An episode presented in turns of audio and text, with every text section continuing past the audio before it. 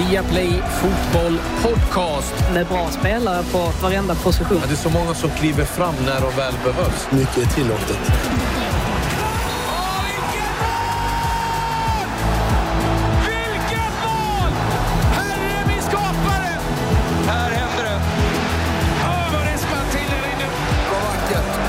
Det är bästa dagen på året. Det största som har hänt fotbollen någonsin i princip. Hjärtligt välkomna ska ni vara till Viaplay Fotboll Podcast. Vi är redo för ännu ett avsnitt och eh, med mig här i I Like Radio-studion i Stockholm har vi Glenn Strömberg. Välkommen! Tackar, tackar. God middag, god middag. Snusen inlagd och redo? Alltid. Skalman, alltid en snus innan sändning. Eh, jag eh, tror inte att det, det är någon som har lagt in en snus i London i varje fall, men eh, vem vet? Frida, hur är läget? Eh, ingen snus, men eh, jag mår bra ändå faktiskt. Ja, det låter Hur härligt. är det möjligt? Ja, jag vet inte riktigt, men eh, jag slutade för några år sedan så jag, eh, jag har hittat andra sätt att eh, förgylla min tillvaro på. Härligt. Det är bra. Jag också slutade för många år sedan, så att det är skönt. Glenn, du är härnäst nu. Nej, jag ska inte sluta. Nej. Nej, vi drar igång på en gång. Det är mycket att gå igenom. Och ja, Det här är en del av ämnena. Liverpool och Manchester City, deras skadelista den bara växer. Kan skadorna kosta titeln för favoriterna?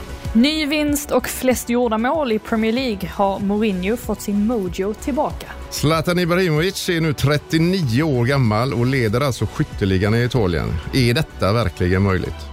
Mm. Det får man fråga sig. Det ska vi diskutera lite senare bland en hel del annat. Men vi eh, får som vanligt börja med ett litet nyhetssvep ifrån England. Ja, det gör vi. Eh, vi inleder väl med att berätta att Alex Tejes har testats positiv för corona. Eh, han fanns ju inte med i Uniteds trupp mot Leipzig. Och eh, detta var alltså anledningen då. Han uppvisar inga symptom så United hoppas att han är tillbaka snart. Men den stora storyn den här veckan måste ju vara att Sean Dyche Ball är hotad. Eh, det är en egyptisk businessman eh, vid namn Mohammed El Kashashi och idrottsadvokaten Chris Farnell som har långtgående diskussioner med Burnley om ett övertagande. Ehm, Även om man fortfarande har konkurrens från amerikanska ALK Capital så är de ganska så eh, positiva till att det här köpet kommer gå igenom. Och då kan vi väl antagligen vänta oss att det kommer ske en del förändringar i Burnley. Men det återstår som sagt att se. Eh, FA är oroliga att tappa e- EM-finalen nästa sommar. Den kommer ju gå av stapeln, eller är ju tänkt att gå av stapeln på Wembley.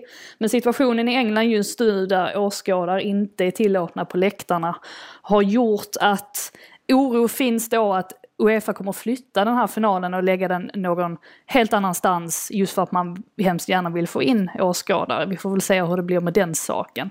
Jag tycker jag avslutar med en märklig story som involverar Slaven Bilic. Han hävdade nämligen att han inte visste om att Ahmed Hegazi skulle lånas ut till Al-Ittihad och att han därmed inte hade godkänt den övergången. Och det förvirrar väldigt många medarbetare i West Brom tydligen som påstår att Bilic varken pratade med Hegazi eller visade några som helst intentioner att vilja ha honom kvar i West Brom. Så att det är lite stökigt där och lite, lite misskommunikation får man säga hos West Brom som ligger ju på en 17 plats i ligan just nu. Det var väl lite av varje från veckan som har gått. Mm, på tal om konstiga saker. Sheffield Wednesday Rotherham, matchen där fick skjutas upp i 10 minuter, eller fick stoppas under 10 minuter för det var en drönare som eh, svävade över arenan och eh, Rotherhams tränare, ja, han såg på det som att ja, det var perfekt för att kunna hålla nollan i alla fall 12 minuter extra, så han såg bara positivt. Och eh, en eventuellt övergång som eh, minst sagt kan förvåna. Det ryktas att Pato kan hamna i Birmingham. Den du Glenn, den såg du inte komma för några år sedan. Nej, det kan jag hålla med om att jag inte gjorde. Inte nu heller. Nej, och det är inte West Brom eller Aston Villa, utan det är Birmingham då som det pratas om kan bli aktuellt med en övergång. Ja, det var lite av eh, nyhetssvepet ifrån England. Vi backar bandet eh, ett dygn där det var stor fest på Old Trafford. Here's Anthony Martial, Manchester United hunting number five. Marcus Rashford on a hat trick and he gets it. Marcus Marcus Rashford has come off the bench and absolutely lit up Old Trafford.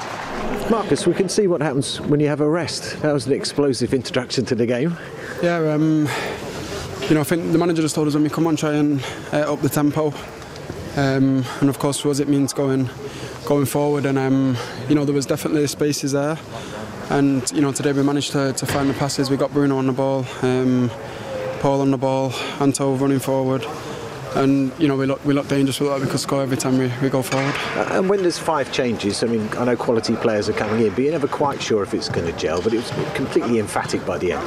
Yeah, I think um, you know it's, it's, it was a real team team performance. Um, the ones that started the game done well when he was on the pitch, and the ones that come on done well when he came on. So um, I think you know as a squad we can't really ask for for much more than that in terms of you know attitude and intensity and um, intent to, to go and go and kill a game off and. Um, you know, today it worked in our, our favour. Well, you did allow people to score before you came on as well. Mason Greenwood, that was his first ever shot in the Champions League. his first goal, obviously. Yeah, uh, not, not, not, surprising.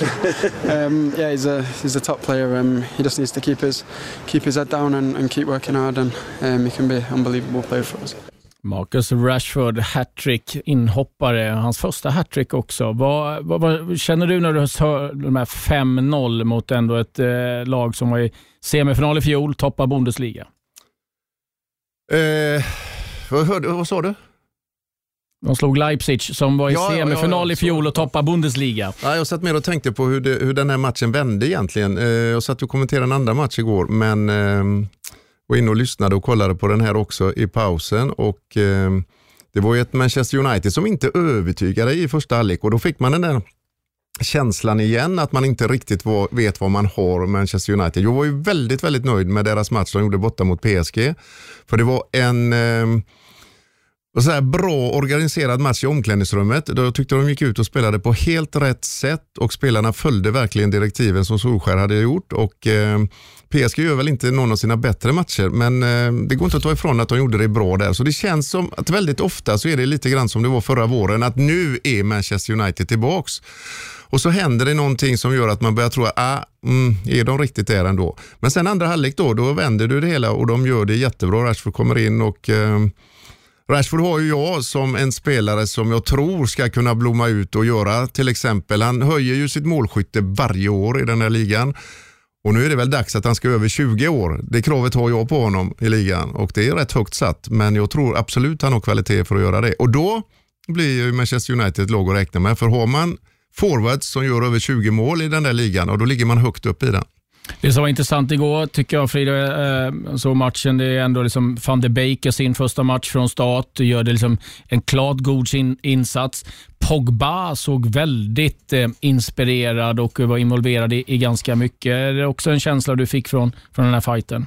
Ja, återigen var ju känslan också att bänken var mer intressant än startelvan egentligen. att eh, United faktiskt har en bredare trupp än vad man tänker på, speciellt nu också när Cavani finns att tillgå. Eh, vilket inte är helt dumt att kunna slänga in med tio minuter kvar som man gjorde mot RB Leipzig också. Så att eh, där, där finns det ju verkligen att ta av och det, det ser man ju också alltså när både Rashford och Fernandes får komma in, eh, var väl McTominay också också, men särskilt Rashford och Fernandes gör ju sån massiv skillnad med Fernandes framspelning där till Rashfords mål för det första. Hans första mål var ju helt magnifik och eh, alltså har man den typen av omställningsspelare och det typen av omställningsspel att tillgå så det är klart att det blir väldigt svårt för Leipzig att försvara sig mot sånt. Och å andra sidan så får man väl tillägga också att det inte var mycket som fungerade i Leipzig. Um, alltså pressspelet var inte riktigt uh, intakt och de fick inte till det på sista tredjedelen så att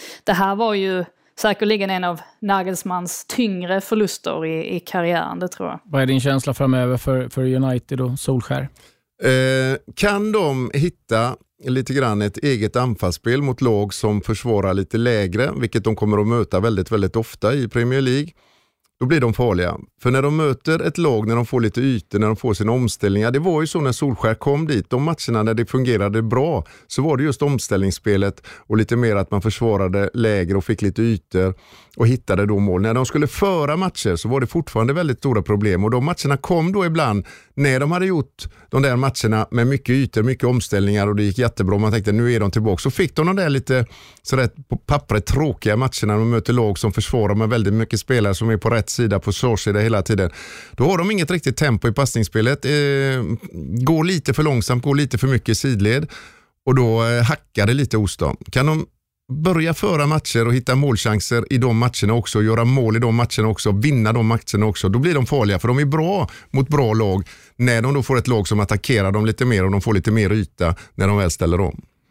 Övrigt igår Champions League, ehm, Chelsea, en ehm, mycket stabil seger mot ehm, Krasnodar. Håller nollan igen, fyra mål framåt där eh, Ziyech gör en, en fin match. Eh, det där var viktigt för Frank Lampard. Dels att göra mål givetvis, studsa tillbaka, men också ytterligare en håller nolla Frida. Ja, och inte minst eftersom Roman Abramovic satt på läktaren för första gången under 2020. Han har ju lite problem med att komma in i England nu för tiden eftersom han har hamnat på, eh, på kant med eh, de brittiska myndigheterna.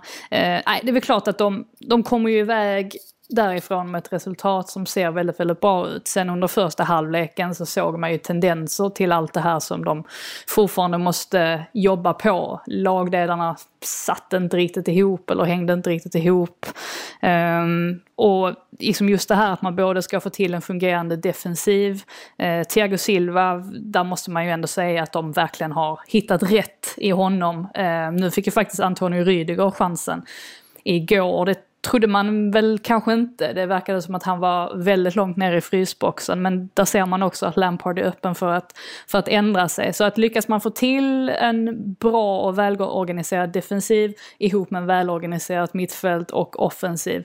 Då kommer Chelsea verkligen bli farliga framåt för att spelarna finns där. Och eh, det gäller bara att man ska få allting att klicka också. Intressant är att Frank Lampard är blott den andra tränaren, engelska tränaren som gör sin andra säsong i Champions League. Den tidigare var Bobby Robson. Eh, innan är det Craig Shakespeare och Howard Wilkinson som har förflutet i, i Champions League. Bayern München vann, PSG vann, Barcelona vann. Eh, är det något som eh, du reagerar på under som de här resultaten hittills, Glenn? Nej, Barcelona gör ju en eh, jättebra fotbollsmatch igår mot Juventus och kommenterade ju den och eh, vinner helt, helt rättvis. Eh, det enda man kan säga är att de kanske hade lite oflyt, att de kunde fått in något av de där tre offside-målen som Morata gjorde. Framförallt det sista var ju lite oturligt att han står med stödjebenet någon decimeter offside. Det vet han inte om själv en gång, liksom, men man såg det ju ganska tydligt efteråt. Så de, de kunde väl kanske också hittat ett 1-1 mål om de hade haft lite, lite mer flyt i matchen. Men globalt sett om man tittar på målchanser så är alla i stort sett eh, Barsas och eh, skapar mer. Var framförallt mycket, mycket bättre på den sista offensiva tredjedelen. Där var det klar och stor skillnad. Sen kan vi väl också säga att Juventus tycker jag hackar betänkligt för mm. närvarande. Okej, okay, de vann de två första matcherna i ligan, sen har de kryssat tre, så den här mot Napoli vet vi inte vilket håll den matchen kommer att gå. Den där som de nog vann på skrivbordet med 3-0, men det är inte slutklart än i ja, alla instanser när det gäller den matchen. Men det är ju inte det där stabila Juventus som vi vana sig. Juventus vet vi, de håller nollan och vinner med 1-0. De ja, kan ligga illa till under matchen, men de hittar det där målet till slut och de tar sina poäng överallt och de går vidare i Champions League. Nu ser det hackigt ut. Jag tycker den här truppen de har i år också, det är inte varit eh, den här upprustningen som man trodde de skulle göra i Juventus ändå. En oerfaren tränare, Pirlo, visst en gudabenådad fotbollsspelare men inte tränat på den här nivån alls. Eh, tycker inte jag såg något nytt speciellt som eh, han har hittat på heller. Och sen den här truppen igår som jag såg på plan och tittade på bänken, det var inte så den skrämmer skrämselika på de andra lagen i Champions League, alltså absolut inte. Sen är det väl så till slut att de kanske står som segrare i Serie A ändå. Men för närvarande så ser det alltså ostabilt ut bak och framförallt ingen eh, fantasi och fyndighet och smarta lösningar framåt heller. Det var ett ganska blekt Juventus igår, helt klart. Mm, intressant att följa vad eh, Juve kan hitta på framöver. Värt att nämna är att de engelska lagen ja, de toppar sina grupper rakt igenom. Men det finns en hel del orosmoln, framförallt för topplagen i eh, Premier League, de två senaste mästarlagen. Här springer han, där hugger det till och där är det färdigspelat för Fabinho också. Mittback till med problem. Vad är det frågan om, säger Klopp. Inte en till central försvarare. Annars som sagt en del skadeproblem för Manchester City och eh, framförallt då när det gäller anfallsdelen, anfallsspelet. Gabriel Jesus och Agüero saknas båda två. Mm, det är tunga avbräck eh, och jag slänger ut frågan eh, direkt här. Vilket lag är det som är hårdast drabbat av de här skadorna tycker ni? Ska jag börja? Eh, det är ju en väldigt klurig fråga det där. eh, vi kan börja med då att säga att det är på positioner som är otroligt viktiga i ett fotbollslag. Eh, börja med Manchester City, Agüero. Eh, när han är på plan, när inte han är skadad under åren, då brukar de vinna ligan. Då hamnar han på ja, över de där 20 målen, oftast över 25 eller där upp omkring i varje fall. Och eh, då vinner man alltså ligor. Nu har Don Jesus också skadad. Det är en position som är så makalöst viktig i, eh, i ett fotbollslag. Eh, gör man mål, ja då har man ju stora, stora chanser och vinna fotbollsmatcher och vinna titlar. För att försvara, det kan de flesta lagen göra på ett väldigt bra sätt, men har den där klassen på att avgöra matcher, det är inte alla lagen som har. De lagen som har den typen av spelare, de vinner ofta titlar. Så det är ett ruskigt avbräck att två forwards är borta. Man kan inte heller ha fyra forwards i ett topplag som Manchester City till exempel, där alla håller samma nivå. För du får inte dit en fjärde forward, du får knappt dit en tredje forward som är lika bra som Jesus och Agüero. Och framförallt då Agüero som jag tycker är en av världens bästa boxspelare. För de får för lite speltid helt enkelt. Det är svårt att få dit. Man får få dit en ung eller en lite äldre som vet om att okej, okay, jag måste vara skärpt, jag måste vara med och spela i ett topplag, men jag får inte så mycket speltid. Det som gör att jag kanske tycker att det är tuffare för Liverpool, det är att det också hamnar i en situation som är ruskigt utsatt, alltså mittbackar i ett lag. Jag skulle vilja säga att det är 50-50 med forwards och mittbackar när de försvinner på det viset. Mängder i samma så att säga, linje i laget. Det som gör att det kanske är lite tuffare för Liverpool det är att van Dijk är ju också ledartypen i laget. Han har ju spelat i stort sett varenda match sedan han kom till Liverpool. Och han känner inte av någonting. Liksom. Har han någon liten han går ut och spelar ändå och han spelar alltid fantastiskt bra. Men det är ju framförallt en ledartyp, en pådrivare, en som ser till att Liverpool verkligen har förändrat sin attityd ute på plan och blivit det stora säkra storlaget, vilket de inte var innan han kom dit.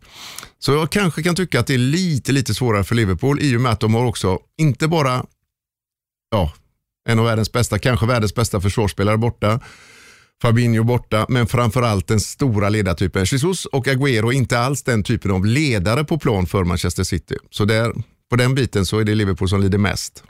Vad säger du Frida?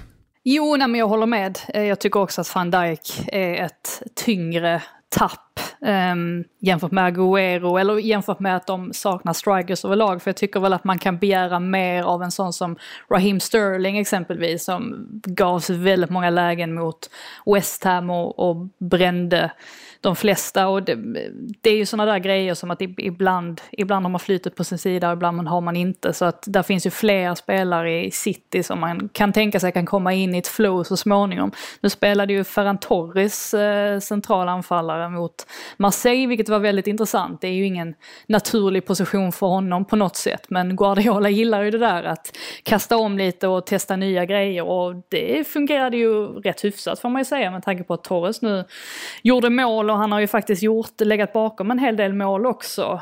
Um, har ju faktiskt legat bakom flest bortsett från Sterling så att det visar ju också att han har hittat en, en plats i det här laget. Men det är väl klart att det blir en stor uppgift nu för, särskilt med tanke på Fabinhos skada, för Reece Williams som gjorde sin fjärde match på seniornivå mot uh, Midtjylland, att gå in nu och försöka axla den rollen. Så att, uh, och van Dijk då som vars, alltså hela, hela försvarsspelet är ju uppbyggt kring honom. Så att eh, ja, jag tycker definitivt att det är ett större, eller ännu större avbräck för Liverpool. De har ju varit snabba i England. Eh, de eh, ringde direkt upp Kiddermisters eh, gamla tränare. Han var ju utlånad till Kidderminster i non-League. Reece Williams. Han fick smeknamnet Babyface Ja. där och ja, han blev knockad. Det var bruten näsa. Det var, det var hårda tag för han så att han fått tuffa till sig lite där. En annan sak som det talats om, Frida, jag vet initialt, jag vet inte om du har fått mer fart, det är att Sturridge kan vara ett alternativ för Pep Guardiola. Det har gått mig förbi faktiskt. Men det, det lät ju, ja, Ja, det har lät det. ju Okej. väldigt intressant. Vad det här... Jäklar, en nyhet som du Ja, har men glömt. exakt. Du, Ja. du tog mig helt på sängen nu. Vad Är det här något rykte som... Är det, för det första, är det någon ordentlig källa på det här? Det har diskuterats eh, lite på olika ställen. Jag hörde bland annat på Talksport att de eh, slängde ut hans namn i och med att han då är utan kontrakt, har ett förflutet i, i Manchester City. Så att det kan ju vara en spelare och det är ju givetvis en spelare som inte har spelat på länge, har en skadehistorik som är rejäl, men eh, givetvis som skulle vara nappa på ett sånt här erbjudande direkt. Ja, han blev, han, han blev väl avstängd tidigare i år, eller hur var det nu? För att han hade brutit mot Ja, det var några bettingregler va? bettingregler. Ja. Men det känns ju Ja, som det är ett precis. alternativ som man verkligen, då är man ute och fiskar i, långt ut i hörnen. Liksom, va? Det är som du säger skadebenägen så det inte är klokt. Okej, han kommer inte ha så jättemånga spelminuter kanske då. Men eh, nej, det där måste de kunna hitta ett bättre alternativ tycker jag i en klubb som Manchester City ändå. Man måste nog leta på annat håll tycker jag. Det, men det generellt man kan säga här så är det ju att för båda lagen så är det tufft. Och vi har varit inne på det, alltså i de här positionerna. För om man tittar på deras mittfält, om man tittar på vingspelet till exempel, väldigt bra fotbollsspel allihop, men där har de mängder egentligen och det är ingen sån där som jag tycker sticker ut och avgör totalt för dem och så många att välja på det så det går lite att laborera på de platserna. Men eh, just forwardsidan i mitten då hos eh, City och försvars biten i mitten hos Liverpool, det är precis där inte något av lagen ville ha sina skor. Nej, och jag har en Matip som eh, också har en historik som går sönder ganska ofta och eh, jag såg att Pep gick ut med en intressant siffra här nu. Eh, 47 procent mer muskelskador den här tidpunkten än vad det var i fjol. Och Det är ett evigt matchande så att de spelarna som är friska nu får ju också slitas än mer. Avslutningsvis kring det här, öppnar de här skadorna upp för lag som Chelsea, Tottenham, Arsenal, Everton? Ja, det är klart det gör, för det är ju klart försvagade eh, båda de här två lagen som vi hade som eh, titelaspiranter här i år, både Manchester City och Liverpool. Så jag tror att det, hela det här året är lite annorlunda. Vi får vänja oss vid det. Resultaten kommer att vara lite annorlunda, det har vi redan sett. Och eh, skadebiten då, kommer den att vara annorlunda under hela året i olika lag? Det kanske är andra som får lika, eller ja, den typen av skador de också. Det vet vi ju inte. Sen har vi också lag, till exempel Mourinho har ju nästan ett nytt, eller ja, ett lag, han har inte varit där länge så att säga, som han håller på och bygger upp. Eh, Chelsea gör ju eh, jättevärvningar här i år. Alltså det är ju mm, ja, länge sedan jag såg ett lag värva så mycket bra fotbollsspelare och så unga fotbollsspelare som man kan. Om de trivs där och de får resultat med sig och lyckas komma upp till sin nivå kan ju vara där i tio år alltså och bidra till att Chelsea får en jättefin eh, era. Det är grymt bra eh, köp den här sommaren från Chelseas sida. Men det ska ju sättas ihop också. Det tar lite tid det där och det ser vi. Chelsea är fortfarande ett lag som har ups and downs. Så att, eh, nej, jag, jag tror att vi får ha antennerna ute under hela det här året. Liksom, för det kommer att hända saker och ting som vi kanske inte riktigt är vana vid har hänt under de andra åren. Nu är det dags för tipshörnan.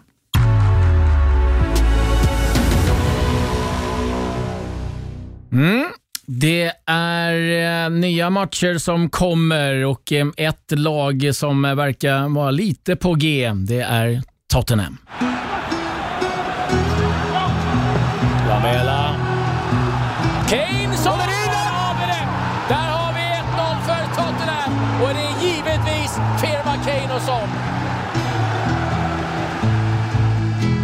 Som man var på stranden där ett tag. Firma sånt där. Ja, eh, Mourinho, ja de eh, ligger eh, på en sjätte plats, eh, till och med en femte plats ska jag säga. Jag ska inte sno en placering för Spurs och eh, är faktiskt det laget som gjort flest mål i Premier League. Och ja, Mourinho verkar trivas.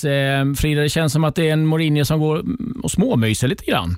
Ja men verkligen, det var ju en fantastisk bild också som publicerades på honom nu, I, igår var det väl, eh, på flyget på väg till Antwerpen antar jag att det var, eh, där han sitter och eh, käkar eh, chips och eh, kollar på någon serie. Eh, han, såg ut och, han såg ut att trivas och det borde han väl göra för att det är ju mycket som är på platsen då för Spurs del. Um, och alltså, den här segern mot Burnley var, var urstark också. Det var också lite, lite det som han har efterlyst, att man ska lyckas ta de här segrarna på eh, alltså tuffa arenor som Turf Moor, eh, en ruggig måndagkväll. Eh, de här lite ugly wins så att säga. Och det, det lyckades man ju uppenbarligen med i måndags.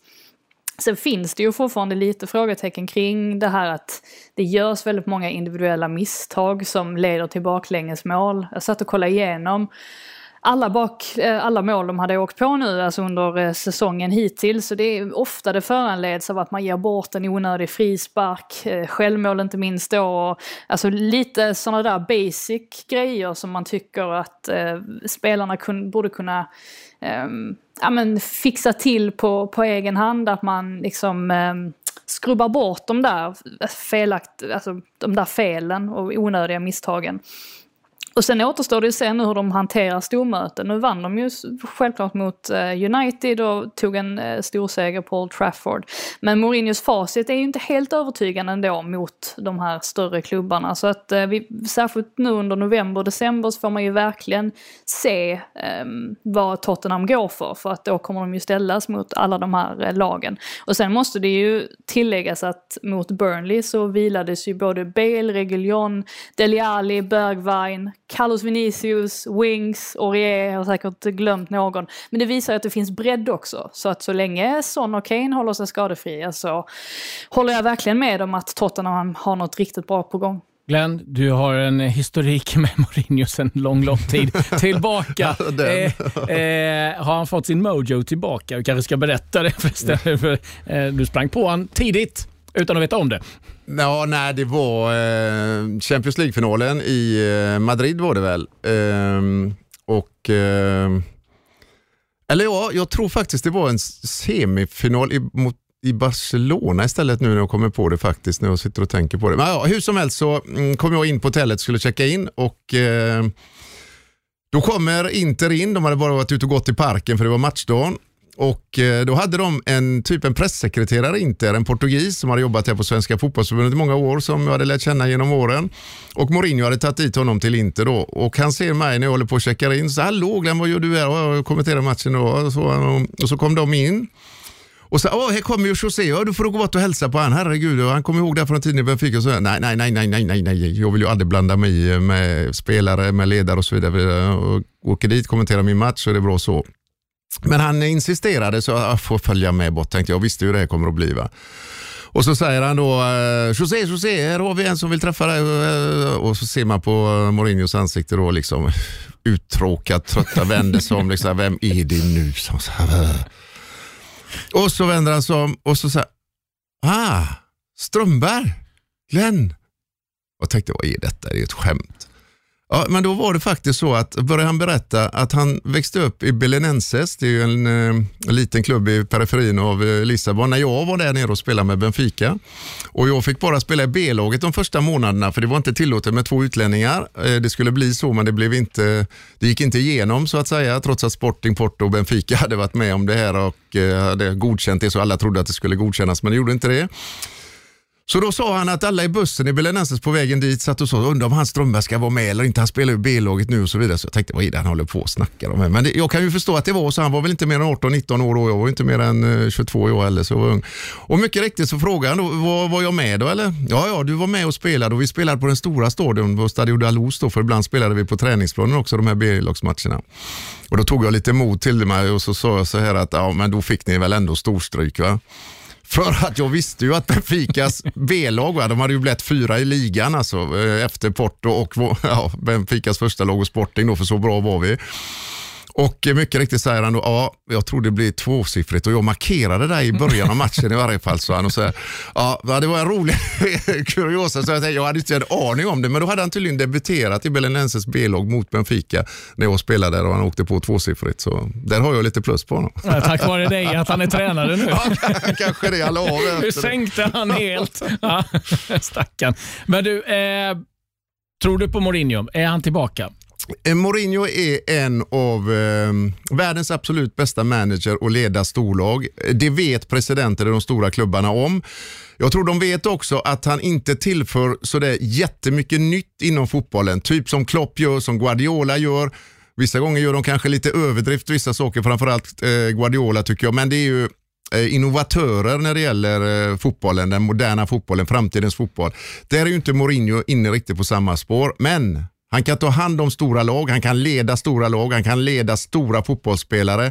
Han kan ta hand om dem. Han har det så att säga med sig i sin meritlista så de lyssnar på honom. Tycker väl fortfarande att de har en bit att gå för det är så att Mourinho har tränat stora lag hela tiden och fått stora fotbollsspelare till att avgöra de här fotbollsmatcherna. Han ser till att de inte ska släppa in för mycket mål, det ska vara organiserat och sen får den individuella skickligheten se till att de där målen som avgör matcher kommer och det har han ofta haft i sina lag.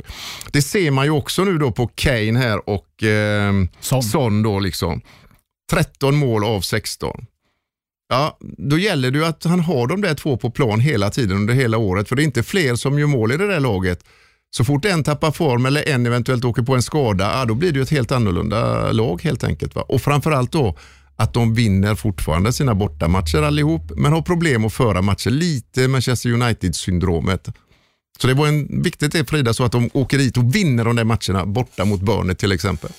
Men du, du är inne på det, liksom Zain och Con, eh, Kane och Son är givetvis oerhört viktiga, men en, en spelare som vi glömmer bort lite grann, eh, Frida, det är en som kommer liksom, eh, göra sin första match från start idag. Det är ju Gareth Bale, som, där har vi ett sparkapital. Ja men det har vi och vi vet väl egentligen inte hur stort sparkapitalet är. Sitter väl fortfarande och inväntar det men det är ju en världsklasspelare givetvis. Så att får han liksom bara hålla sig fräsch och hel han också så kan man väl absolut tänka sig att han kommer vara med och, och bidra. Jag tror väl att Ehm, han borde i alla fall känna sig lite revanschlysten nu efter allt snack ändå som har varit sen han var i Real Madrid och sådär. Att han verkligen vill visa att han fortfarande kan spela fotboll, att han inte bara är eh, duktig på golf och, och så vidare.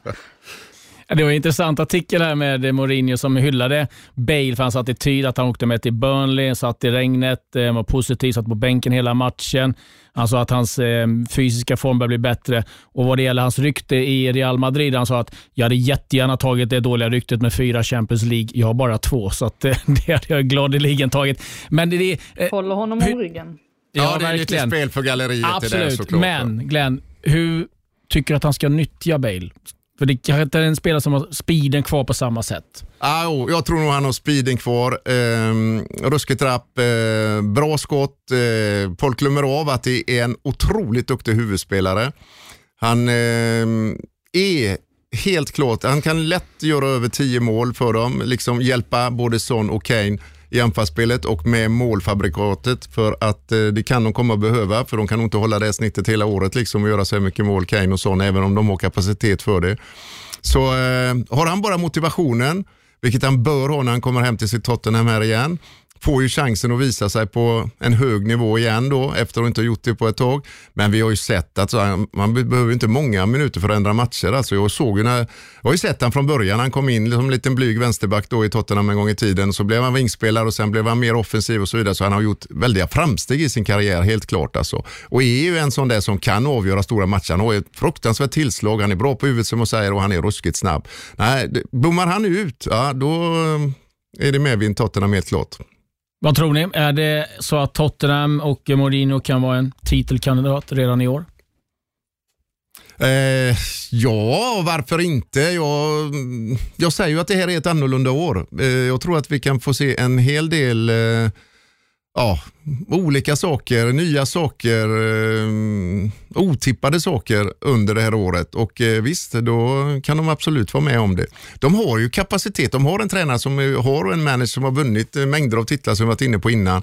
De har ett bra fotbollslag, men jag fortsätter att säga, de behöver den där spetsen de har i sitt lag, typ nu Kane och så, de behöver de där friska. För de har bred trupp som Frida var inne på, men just de det som avgör att man vinner titlar eller inte, där är det inte jättemånga.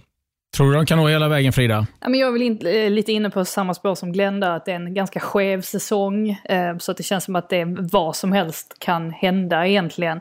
Eh, men som sagt, jag menar Kane i den här playmaker-rollen som han har haft nu på sistone så har ju han varit fullständigt fantastisk. Och det är väl det också som talar för att Bale säkert kommer göra en massa mål. Det är ganska enkelt när man har en, en spelare som, som Kane att eh, samarbeta med. Men som sagt, de har ju en del saker. Jag tror inte vi ska luras av att att försvaret eh, såg bra ut mot eh, Burnley och sådär. För att ibland händer det ju att de eh, släpper in alldeles för, för enkla mål och sådana saker kan man inte göra om man ska plocka titlar. Så att det gäller att allting stämmer för dem. Mm, vi får följa Tottenham framöver. framöver. Ska säga att Deli Alli är också med i truppen till Europa League-matchen eh, senare ikväll. Och det finns också ytterligare sparkapital i den truppen, framförallt framåt.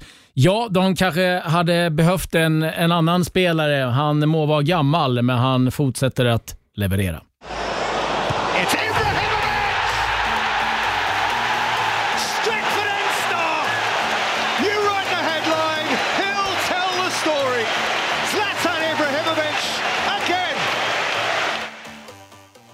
39 år gammal. Zlatan eh, leder sitt Milan. De toppar Serie A. Han har gjort sex mål på tre matcher. Vi vet att det är Zlatan-feber i Italien, det är Zlatan-feber i, i Sverige. Hur, hur rapporteras det här i, i England, Frida? Det är någonting man pratar om att eh, han fortsätter att göra det bra? Ja, men det uppmärksammas eh, absolut. Och det var väl lite så att när Zlatan, efter att han hade tillbringat de här åren här i Manchester United, så svängde ju diskussionen rejält. Och så är det ju oftast med spelare.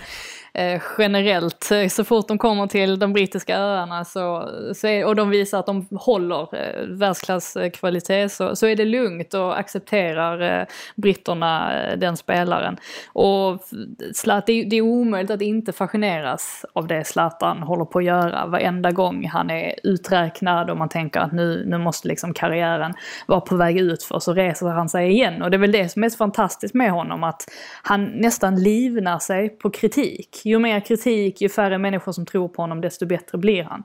Så tänk, tänk om man själv hade haft det psyket. Alltså visst, man, man hade blivit eh, lite cynisk kanske, eller man hade gått genom livet och varit lite cynisk, men man hade fått väldigt mycket uträttat. Ja, vad Glenn, vad säger du om hans inledning den här Ja, vi säsongen? kan ju bara säga det som säger, nämns han i tidningarna i England, även om det är Zlatan Ibrahimovic, så är det ganska stort för de tar väl hellre upp en eh, League 2-match där på några sidor än de gör utländska ligor eller utländska lag eller utländska fotbollsspelare i England. För där, där, där får inte de mycket utrymme, så det, det är starkt redan i sig.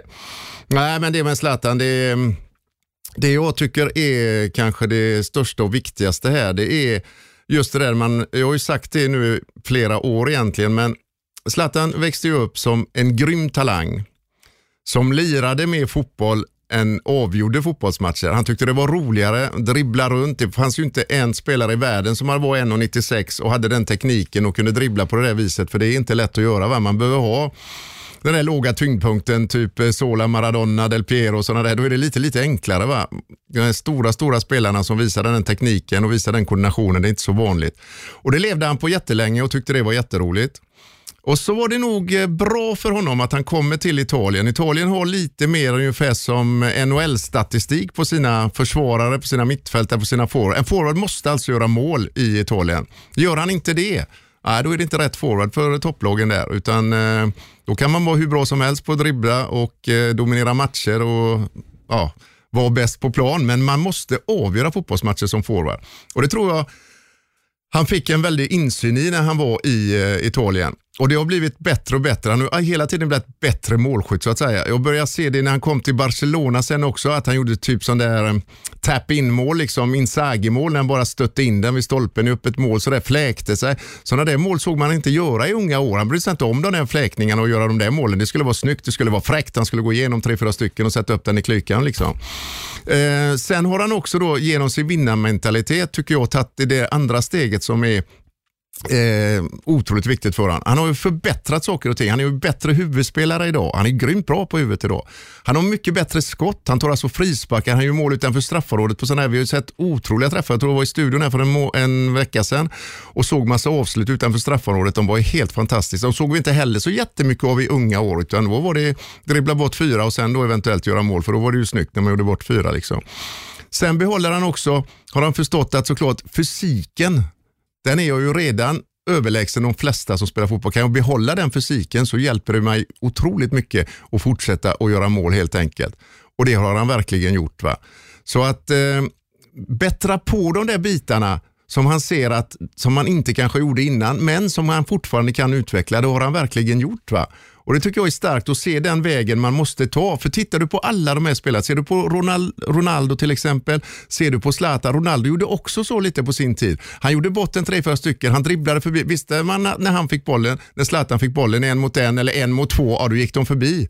Nu har de sett att de gör inte det lika lätt och det är verkligen förståeligt att det är på det viset. Ah, Okej, okay. då kan vi inte dominera på det viset längre. Då dominerar vi genom att avgöra fotbollsmatcher och göra mål istället. Och det fortsätter de leverera båda två. Så det är starkt att ändra den där inställningen i sitt egna huvud, sitt egna sätt att spela fotboll på för att vara kvar på den här världstoppen. Och det har de gjort.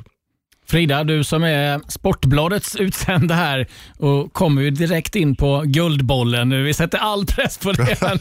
eh, tycker du att han ska ha den?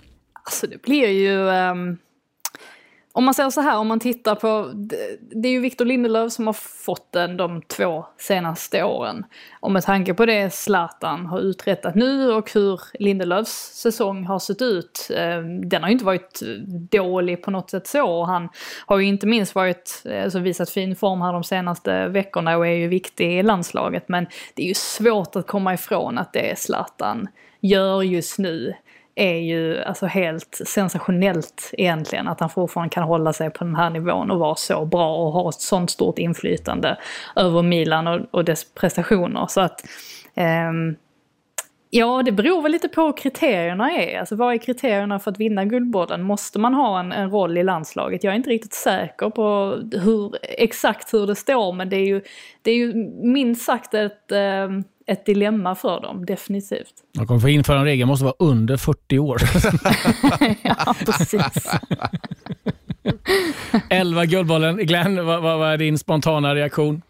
Nej, jag tycker det är glasklart. Jag tycker inte det finns någon annan spelare som sticker ut på det här viset som eh, Zlatan gör här nu. Så att, eh, nej, han tycker jag är favorit till det.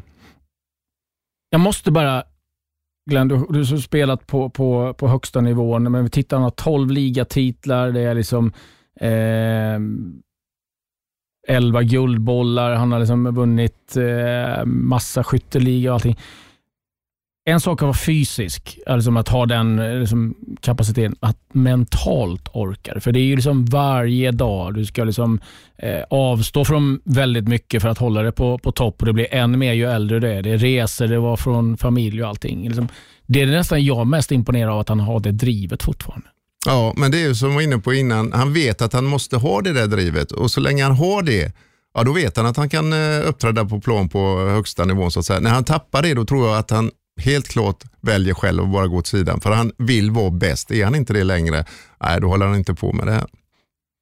Ska jag slänga ut en fråga till er här. Eh, börja med dig Frida. Eh, lite liksom eh, on the fly här. Ditt största Zlatan-minne? Eh, det är nog eh, målet mot eh, England i öppningsmatchen på Friends Arena. Jag var på plats då, satt i publiken. Och det målet är ju definitivt någonting som har vevats med engelska kommentatorer eh, genom alla år och ett mål som engelsmännen verkligen fortfarande minns och inte minst då att han eh, gjorde, gjorde han alla fyra mål? Det gjorde han va? Det slutade väl 4-2. Um, ehm, och, så det är någonting som de verkligen, som verkligen har ätit sig fast på deras näthinnor och eh, verkligen min också. Ja, jag kan ju inte byta bort det. Ska jag hitta något som är sämre än det och säga att det var bättre för mig? Nej, det var det ju inte. Det var ju helt klart det. Det var ju det matchen. De, det mål, var inte det målet den där eh, eh, bicykletasen från... Jo, ja, mot Joe Hart. Ja, ja, ja. Det, det går ju inte att komma Ja. bort från den. Han hade liksom. ju ganska hyfsat mot nackbreda också. jag gillar ju, vad, vad, vad hette den gamle eh, norske eh, landslagstränaren? Kare. Ja, ja,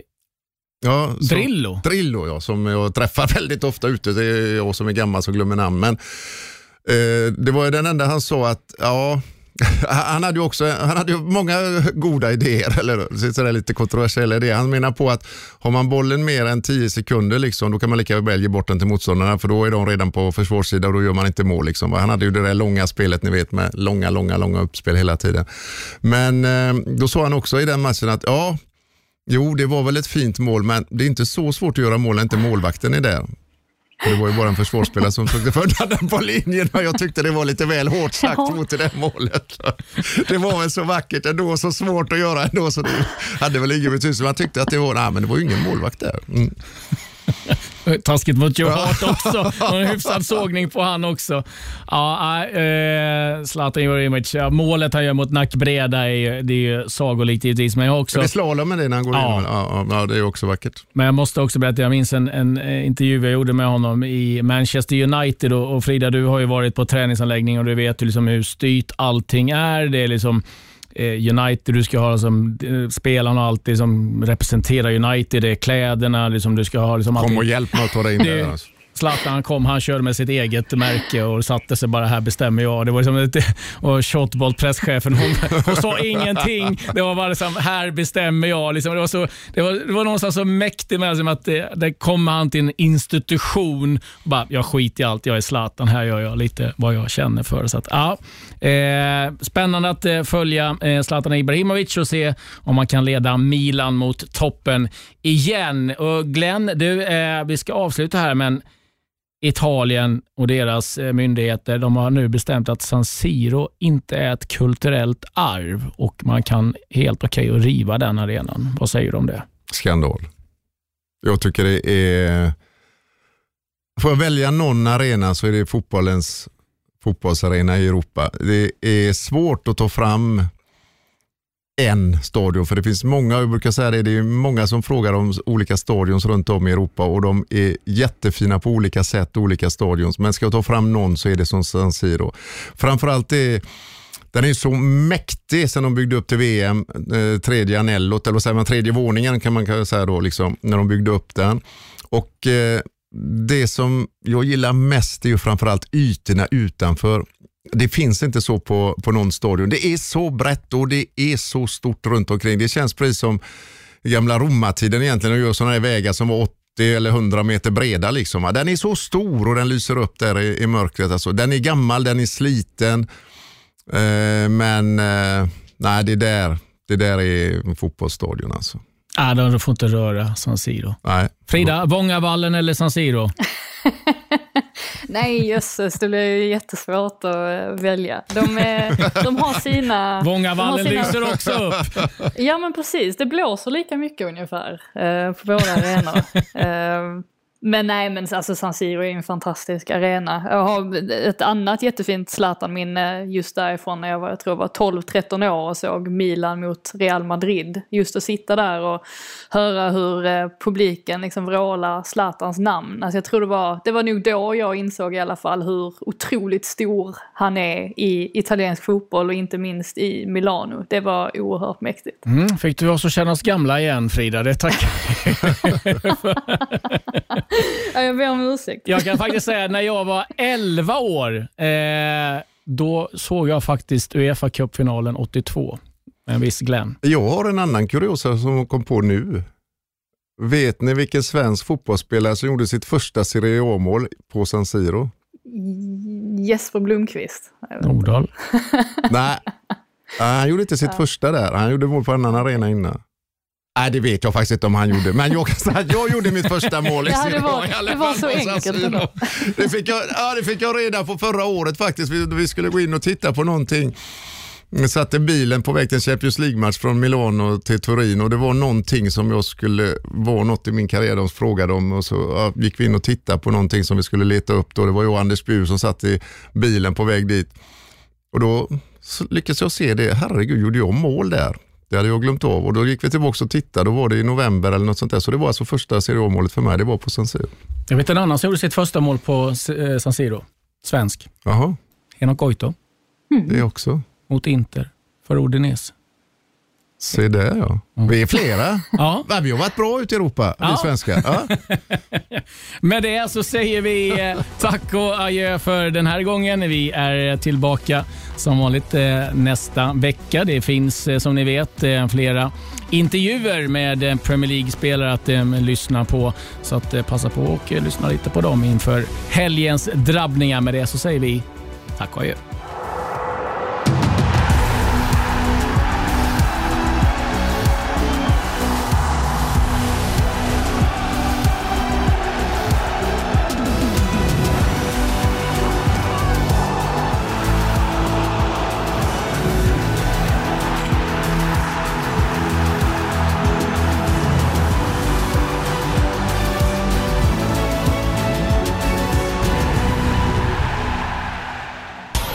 Produceras av I Like Radio. I like radio.